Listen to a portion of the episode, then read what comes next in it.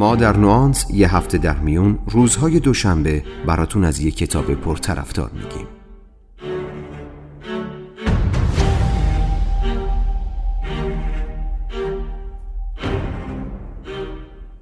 نوانس.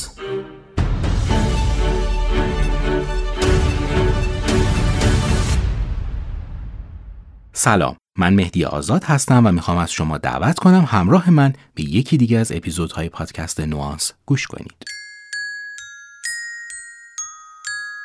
در این زمانه که سرعت تغییرات بیرونی و درونی در زندگی اجتماعی و فردی ما خیلی زیاد شده به نظر می‌رسه نداشتن برنامه توسعه فردی ما رو از یک سری مزایا محروم می‌کنه مثلا اگه یاد نگیریم که چطور می‌تونیم با افراد بدقلق در محیط کار تعامل داشته باشیم یا ریشه اضطراب و ترس هامون رو چطور شناسایی کنیم تا بتونیم با اونها مبارزه کنیم و برای سوالات دیگه از این دست پاسخی نداشته باشیم قطعا درصد موفقیتمون تو زندگی اجتماعی کاهش پیدا می‌کنه. انتشارات پندار تابان اسپانسر این اپیزود از پادکست نوانس کتاب های علمی و کاربردی متعددی رو با هدف ارتقای سطح زندگی منتشر کرده. فهرست این عناوین رو می‌تونید از طریق لینک موجود در توضیحات پادکست ببینید. توی این قسمت قراره با هم خلاصه ای از کتاب معروف پدر پولدار پدر بی پول رو گوش کنیم. همونطور که در جریان هستین کتاب پدر پولدار پدر بی پول یکی از شاخصترین کتابهای دنیا در زمینه هوش مالی به حساب میاد. کیوساکی در این کتاب تلاش می‌کنه اصول پایه‌ای حوزه کارآفرینی رو به ساده ترین و ملموس ترین شکل ممکن آموزش بده. رابرت کیوساکی ابتدا ما رو با چهار راهی آشنا می‌کنه که اسمش رو می‌ذاره چهار راه پولسازی. از دید کیوساکی شما یا برای دیگران کار می‌کنید یا خودتون کارفرمای خودتون هستید یا سازمانی دارید که دیگران برای شما کار می‌کنن و یا سرمایه گذاری هستید که پول داره براتون کار می‌کنه. ایده اصلی کتاب اینه که با افزایش هوش مالی شما از مراحل اول و دوم عبور کنید و وارد مرحله سوم یا چهارم بشید. اگه کنجکاو هستید که بدونید چطور و چگونه این اتفاق پیش میاد، با من در شنیدن خلاصه کتاب پدر پولدار پدر بی پول همراه باشید. ثروتمندان برای پول کار نمی کنند. مردم دو دستند. دسته اول اجازه می دهند زندگی به آنها امر و نهی کند و دسته دوم عصبانی می شوند و در مقابل امر و نهی زندگی مقاومت می کنند و همچنین با رؤسای خود و شرایط کارشان به مقابله می پردازند. در این بین تعداد کمی هم هستند که از این موضوع درس می گیرند و بعد رهایش می کنند. از نظر این اقلیت دستورپذیری نیاز زندگی است. اکثر افراد بهترین سالهای عمر خود را صرف پول درآوردن می کنند. بدون اینکه مفهوم واقعی کاری را که انجام می دهند خوب درک کنند. شما همیشه در حال به دست آوردن پول کافی برای پرداخت صورت حساب ها هستید. بسیاری از مردم تمام عمرشان را برای شخص دیگری کار می کنند. اکثر مردم تمرکز زیادی روی پرداخت ها و هزینه هایی که می کنند دارند. در نتیجه فرصت هایشان را به راحتی از دست می دهند. اصولا مردم دو دستند. اشخاصی که برای دیگران کار می کنند چون این کار به آنها احساس امنیت می دهد. می ترسند شغلشان را از دست بدهند و نتوانند صورت حسابهایشان را پرداخت کنند. بنابراین برقراری امنیت مالی و شغلی را در زندگی صرفاً منوط به کار کردن برای دیگران تلقی می کنند. از سوی دیگر افرادی هم هستند که در زندگی هزینه های بسیار زیادی دارند اما در عین حال مجبور نیستند برای پرداخت هزینه هایشان مدام کار کنند. زیرا آنها به کارشان علاقه دارند و با شور و اشتیاق کارشان را انجام می دهند. افرادی که مبالغ زیادی را هزینه می کنند به جای آنکه سرمایهشان بیشتر شود بدهی بیشتری بالا می آورند. پدر پولدار می گوید به جای آنکه به یک شغل به دیده پول درآوردن نگاه کنید ببینید پول چه کمکی به شما می کند. به جای فکر کردن با احساسات خود بیاموزید از احساسات برای افکار خلاقه استفاده کنید. ترس از بی پول ماندن ما را به سمت کار کردن سوق می دهد. بعد از دریافت اولین حقوق هرس و آزمندی ها در مورد تمام چیزهای شگفت انگیزی که می توانیم بخریم شروع می شود و این امر ما را در چرخه و تکراری پایان ناپذیر گرفتار می کند. تا جایی که به خود می آییم و می بینیم که همچون یک ماشین مکانیکی هر روز صبح بیدار می شویم سر کار می رویم تا صرفا صورت حساب ها را پرداخت کنیم و متاسفانه هر روز این کار مدام تکرار می شود. این همان چیزی است که من آن را سگدو زدن می نامم. باید خوب توجه داشته باشید که پول به ندرت مشکلات مالی را حل می کند. حلال اصلی مشکلات هوش است. اگر به انسان بیزکاوتی که دچار مشکلات مالی است پول کافی هم بدهید باز هم از عهده حل مشکلاتش بر نخواهد آمد و چه بسا بر مصائب و موانع خود نیز بیافزاید. یاد جمله از دوستم افتادم که همیشه خطاب به افراد بدهکار می‌گوید اگه خودتو داخل یه گودال دیدی حفاری تو متوقف کن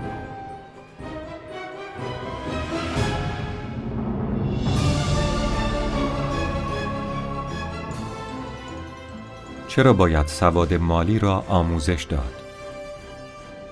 در این فصل خواهیم آموخت که چرا باید سواد مالی داشته باشیم و همچنین به بررسی دارایی و بدهی می‌پردازیم و تفاوت بین این دو مفهوم را خوب درک می کنیم. مردم ثروتمند سرمایه کسب می کنند اما فقرا بدهی بالا می آورند و فکر می کنند سرمایه کسب کردند. سرمایه یعنی پول در جیب گذاشتن. بدهی یعنی پول از جیب بیرون آوردن. اگر می خواهید ثروتمند شوید، تنها کاری که باید بکنید این است که همه عمر خود را صرف خریدن دارایی ها بکنید. در مقابل اگر می خواهید جزو افراد فقیر و کم درآمد باشید، همه عمر خود را صرف خرید بدهی ها بکنید. درک صحیح رابطه بین صورت درآمد و ترازنامه کلید سعادت مالی است. افراد زیادی با ناآگاهی در چاه عمیقی از بدهی ها سقوط می کنند و تفاوت بین درآمد و ترازنامه و ارتباط بین این دو را نمی‌فهمند. استعداد مالی یعنی بدانید چگونه پول خود را خرج کرده و چه کار کنید تا دیگران نتوانند آن را از چنگ شما در بیاورند. بیشتر مردم خانهشان بزرگترین داراییشان است و تمام عمر کار می کنند تا خانه بزرگتری صاحب شوند. در حالی که این کار باعث می شود بدهیشان بیشتر شود و باید سخت کار کنند تا بدهی را تصویه کنند نه اینکه به داراییشان اضافه کنند. این افراد به جای افزایش تجربیات در زمینه سرمایه گذاری زمان را از دست می دهند. زیرا تمام تمرکزشان صرف سرمایه گذاری در حوزه املاک مسکونی شده است. چون این وضعیتی را می توانیم گیر افتادن در چهار دیواری که هیچ راه خروجی در آن نیست بنامیم. در یک جمعبندی کلی می توانیم بگوییم اگر فردی تصمیم بگیرد سرمایه خود را صرف خرید خانه شخصی بکند از سه جنبه متحمل ضرر و زیان می شود. یک از دست دادن زمان دو از دست دادن سرمایه مازاد و سه فقدان آموزش این مطالب را همواره آویزه گوش خود کنید. یک ثروتمندان دارایی ها را می خرند. دو فقرا همیشه هزینه می کنند. و سه اخشار متوسط بدهی را می خرند و فکر می کنند آنها دارایی ها هستند. این قشر به اشتباه بدهی را به جای دارایی ها می خرند. به فکر تجارت شخصی باشید. ثروتمندان روی ستونهای دارایی خود تمرکز و توجه دارند. در حالی که افراد دیگر توجه خود را به شرح درآمد معطوف می کنند. پیش از هر چیز باید فرق بین حرفه و کسب و کار را خوب درک کنیم. منظور از داشتن حرفه در اینجا یعنی شغلی که برای خودتان نیست و برای شخص دیگری کار می کنید. اما منظور از کسب و کار یعنی شغلی که مستقل برای خودتان است. دارایی در حرفه یا مقام شغلی شما پیرامون صورت درآمد شخصیتان میچرخد.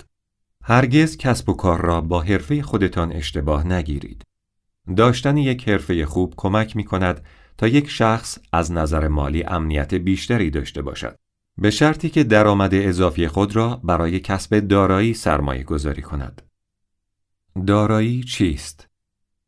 دارایی چیزی است که برای شما درآمدزایی می کند و می تواند منشأ و منبع درآمد شما باشد. حتی اگر در این فرایند حضور فیزیکی نداشته باشید. دارایی چیزی است که واجد ارزش است. ارزش آن درک می شود و دارای بازار آماده برای فروش مجدد است. برخی از این نوع دارایی ها عبارتند از سرمایه گذاری در بورس و خرید سهام، اوراق بهادار، املاک و مستقلاتی که با دریافت اجاره درآمدزایی می کنند. حق و تعلیف یا حق انتشار یعنی توانایی های هوشی مثل موزیک، نمایشنامه نویسی، نویسندگی کتاب و مواردی از این دست. استراتژی و تدبیر من در مورد املاک و مستقلات این است که کارم را با موردهای کوچک شروع می کنم و این ملک های کوچک را برای تعویز با ملک های بهتر و بزرگتر برای مدتی حفظ می کنم. در این بین به خرید سهام شرکت های کوچک به خصوص شرکت های تازه تأسیس شده و نوپا علاقه وافری دارم. روی خودم شناخت خوبی دارم. می‌دانم که من شخصیتی سازمانی ندارم. از همین رو فقط راه اندازی و تأسیس شرکت ها را به عنوان یک کارآفرین دوست دارم و از اداره کردن و مدیریتشان به شدت اجتناب می کنم چون خوب می دانم که کار من نیست. در نتیجه در بیشتر اوقات دست به خرید سهام شرکت های کوچک می زنم. گاهی حتی شرکت هایی را راه اندازی می کنم و بعد به دیگران واگذار می کنم. نباید فراموش کرد که ثروت حاصل دستیابی به سهام های جدید است. برای من این مسئله حکم یک بازی بسیار جذاب را دارد. من عاشق بازی هستم. بسیاری از افرادی که قصد سرمایه گذاری دارند از خرید سهام شرکت های کوچک می ترسند و برخی نیز این کار را یک حرکت خطرناک قلمداد می کنند. اما اگر عاشق ماهیت سرمایه گذاری باشید به راحتی این ریسک را درک می کنید. این را بدانید که اگر راه و رسم بازی را خوب بلد باشید به طبع آن درصد ریسک و خطر را پیرامون داراییتان به حداقل خواهید رساند. شما چقدر به خرید کالاهای لوکس و مجلل علاقه دارید؟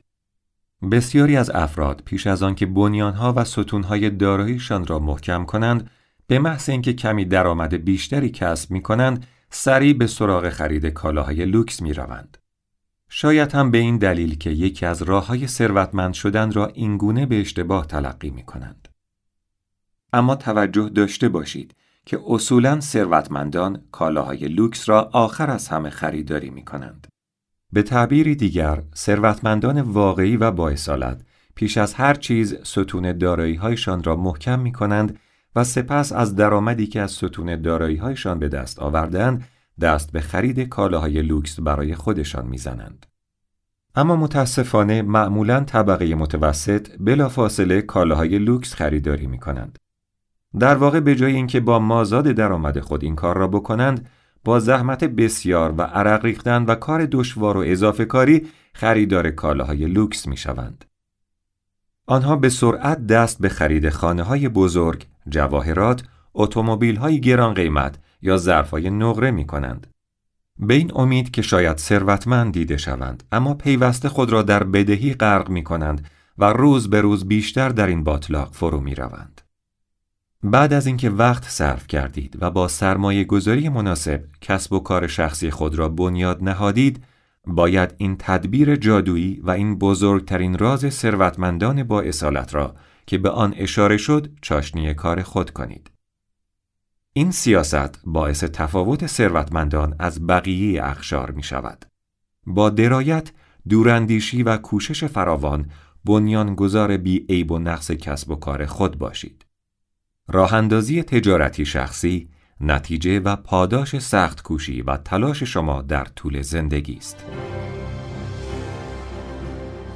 گام اول یک دلیل عاطفی برای شروع سفر مالی خود پیدا کنید. بیشتر مردم از ایده ثروتمند شدن خیلی استقبال می کنند. ولی وقتی با واقعیت هزینه هایی که باید برای موفقیت بپردازند روبرو می شوند، به نظرشان دلهوره آور می آید. بنابراین آنها در یک زندگی متوسط تهنشین می شوند. بر همین اساس یک دلیل قوی و شخصی برای رسیدن به موفقیت ایجاد کنید. شما تعیین می کنید که باید چه اتفاقهایی در آینده بیفتد و چه اتفاقهایی نه. بعد از یافتن آن دلیل شخصی هر زمان که با موانع ناگهانی مواجه شدید دلیلی برای ماندن و ادامه دادن خواهید داشت. هرچه دلیلتان قویتر، عاطفیتر، شخصیتر و روشنتر باشد، موثرتر است. گام دوم تصمیمتان را روزانه تقویت کنید. هر روز گفتگوی انگیزشی کوتاهی با خود داشته باشید و آن را تبدیل به عادت کنید. درک کنید که آینده شما در حقیقت مجموعه تصمیمات کوچکی است که روزانه می گیرید. فقط به این خاطر که در حال حاضر هیچ پولی ندارید نباید بهانه‌ای برای عدم یادگیری باشد. زمان محدودترین و ارزشمندترین دارایی شماست. پس روی یادگیری سرمایه گذاری کنید. از وقت خود برای کسب اطلاعات بیشتر در مورد جزئیات سرمایه گذاری استفاده کنید. بنابراین زمانی که فرصتی پیش بیاید شما آماده هستید.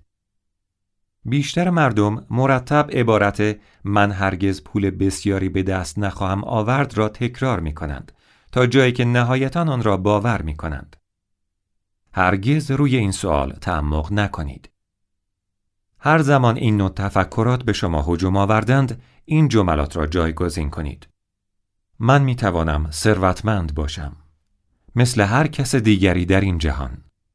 تمام کاری که باید انجام دهم این است که برای خودم دارایی بسازم. بهترین راه برای این کار چیست؟ اگر به طور مرتب و منظم این کار را انجام دهید، بلا فاصله احساس و کنش متفاوتی پیدا خواهید کرد. گام سوم دوستان خود را با دقت انتخاب کنید. افرادی که با آنها در ارتباط هستید بر روی فعالیت هایتان به شدت تأثیر گذار هستند. خبر خوب این است که برخی دوستان مسیرهایی که باید طی کنید را به شما نشان می دهند و برخی دیگر مسیرهایی را که باید از آنها اجتناب کنید. گاهی با همین تکنیک می توان فهمید که کدام یک از تجربیات دوستان واقعا آموزنده هستند. بر طبق یک قاعده کلی دوستان موفق از صحبت در مورد پول لذت خواهند برد. این موضوعی است که به آن علاقه دارند و به خوبی درکش می کنند. در مقابل دوستان ناموفق از این موضوع مثل اون اجتناب می کنند.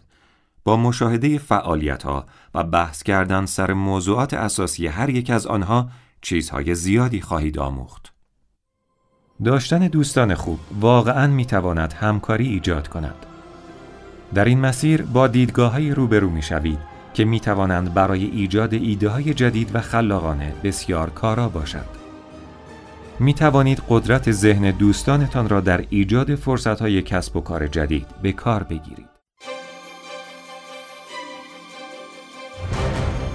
گام چهارم تداوم یادگیری معادل مالی مثال شما چیزی هستید که می‌خورید می شود شما تبدیل به چیزی می شوید که می آموزید.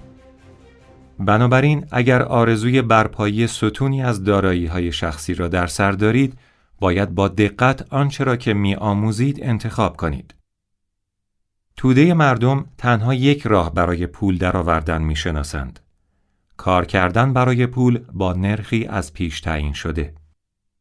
با این حال در حقیقت راه های بیکرانی برای پول درآوردن وجود دارد. تنها کاری که باید انجام دهید تمرکز بر روی فرمول های در دسترس دیگر است. این موضوع نیاز به کمی زمان و تلاش دارد اما بازدهش چشمگیر است. در اقتصاد مبتنی بر اطلاعات آنچه که شما می‌دانید اهمیت کمتری از این دارد که چگونه می توانید سریعتر ایده های جدید بیاموزید.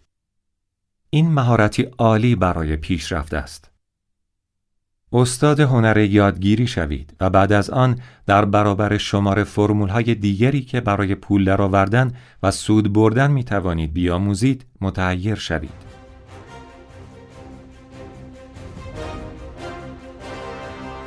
گام پنجم اول به خودتان پول پرداخت کنید. اگر به پرداخت صورت حساب ها بیشتر از اختصاص پول به خودتان علاقه مندید، به واقع از جانب تعهدات خود تحت فشار هستید. بنابراین فرصت پرورش خصلت‌های درونی خوبی چون شکیبایی و ویژگی‌های مثبت دیگر را از دست می دهید. در حقیقت اختصاص دادن پول به خودتان بنا به دلایل کاربردی احساس خوبی در شما ایجاد می کند. در صورتی که ابتدا برای خودتان پول خرج کنید، مطمئنا ستونی از دارایی ها برای خود خواهید ساخت و قطعا یکی از اهداف کلیدی و انگیزه های شخصیتان همین خواهد بود. در ادامه این کار باعث می شود با احتمال کمتری در بدهی حاصل از مصرف کنندگی بیفتید.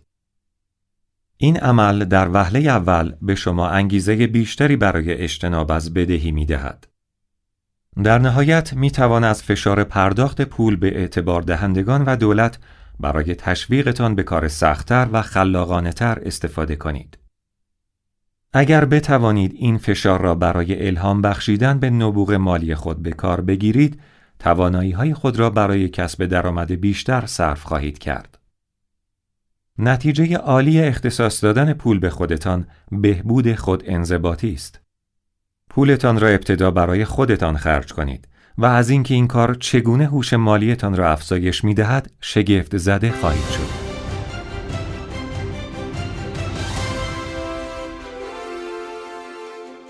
گام ششم برای مشاوره خوب پول خوب پرداخت کنید. پول زیادی که مشاوران حرفه‌ای دریافت می کنند، پول زیادی برای شما ایجاد می کند. بنابراین هدفتان نباید پیدا کردن ارزانترین مشاور مالی باشد. باید چون این مشاورانی را یافت و در یک رابطه طولانی مدت به بهترین شکل ممکن حفظ نمود. اگر آنها بهترین باشند، حاضر می شوید حتی بیشتر از حقشان به آنها پرداخت کنید. مشاوران و واسطگران به مسابه چشم و گوش های شما در بازار هستند. آنها هر روز در آنجا کار می کنند. بنابراین شما مجبور نیستید همین کار را انجام دهید. همچنین به شما امکان صرف جویی در زمان را می دهند تا به طوری کارآمد زمان بیشتری به فعالیت های تجاری که ارزش افزوده زیادی ایجاد می کنند اختصاص دهید. آنها می توانند به میزان قابل توجهی بر بهرهوری شخصی شما تأثیر بگذارند. وضعیت ایدئال این است که یک کارگزار یا مشاور مالی پیدا کنید که کاملا خواستار منافع شما باشد. آنها برای شما زمانی ایجاد می کنند تا به درک و آموزش بازار بپردازید. برای تشکیل این اتحاد شما هم باید پیش قدم باشید. اگر تمام تمرکزتان روی چگونگی قطع و یا کم کردن کمیسیون آنها باشد، انگیزه زیادی در آنها برای کمک و رهبری شما وجود نخواهد داشت. کلید اصلی این است که با استخدام و حفظ مشاوران حرفه‌ای به تخصص افراد هوشمندتر از خودتان دسترسی پیدا کنید. گام هفتم سرمایه گذاری های خود را رایگان کسب کنید. هر زمان که سرمایه گذاری می کنید، هدف اول به طور طبیعی خرید چیزی است که ارزش آن افزایش می یابد. بخشی از موقعیت خود را تا زمانی که سرمایه اصلیتان باز پرداخت نشده است حفظ کنید. اکنون دیگر می توانید نگرانی خود را در مورد نوسانات بازار متوقف کنید چون سرمایه شما بازگشته است. خوشحال باشید چون سرمایه شما اکنون کاملا رایگان است. هر افزایشی به معنی شکر و تخم مرغ اضافی روی کیک است و یا اگر ارزش دارایی شما شروع به کاهش نمود بیش از حد نگرانتان نمی کند. تنها تکمیل ثروت مالی به تأخیر خواهد افتاد.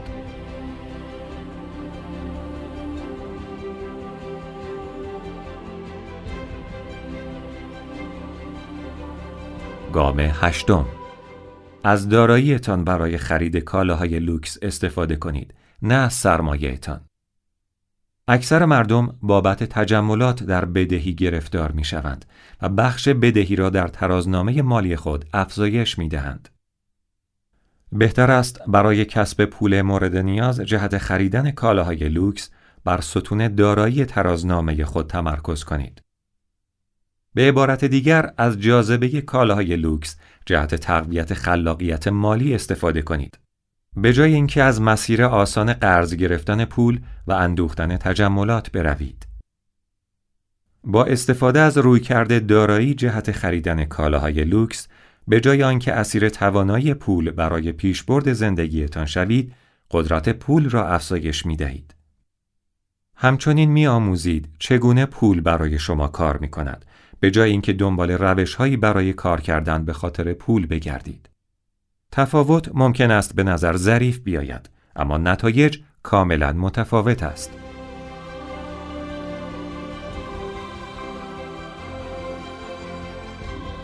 گام نهم.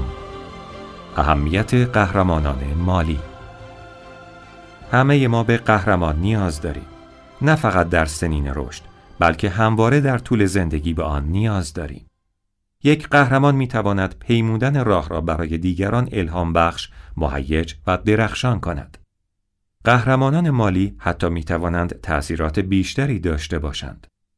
از طریق کتاب و سایر موضوعات مرتبط افراد بسیار موفق در زمینه مالی می توانند دیدگاه خود را به مردم بیاموزند. آنها سهل بودن انجام کارها را به ما نشان می دهند. برای انتخاب قهرمانان مالی که مایلید آنها را الگو قرار دهید زمان بگذارید. چه کسی می داند؟ شاید یک روز آنها چیز جدیدی از شما بیاموزند. این ایده می تواند برایتان بسیار جذاب باشد.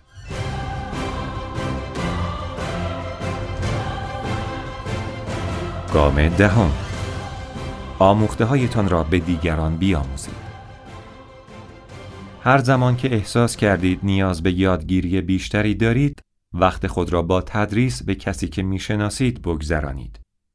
نه تنها به شما کمک می کند که اصول و ایده هایی که باعث موفقیتتان شده است را منسجم کنید، بلکه در بردارنده یک جریان مؤثر نیز خواهد بود. اغلب بیشتر از آن که بیاموزید یاد می‌گیرید. هرچه بیشتر آموخته هایتان را به دیگران انتقال دهید، فرصت بیشتری نیز جهت کسب دانش و آگاهی در اختیارتان قرار می گیرد. موضوع مهمتر این است که جهانی که در آن زندگی می کنید بازتابی است از درون و شخصیت شما. برای اینکه بیشتر به دست آورید، ابتدا باید بیشتر ببخشید. من نگاه بلند بالایی به ثروت دارم. مثل قماربازهای کازینو و شرکت کنندگان لاتاری به ذهنیت سریع ثروتمند شدن اعتقادی ندارم. ممکن است به سهام ها وارد و یا از آنها خارج شوم اما مدت هاست که تحت آموزش هستم. اگر می خواهید یک هواپیما را به پرواز درآورید توصیه می کنم ابتدا آموزش ببینید. همیشه کسانی که سهام و املاک و مستقلات را خریداری می کنند مرا شوکه می کنند.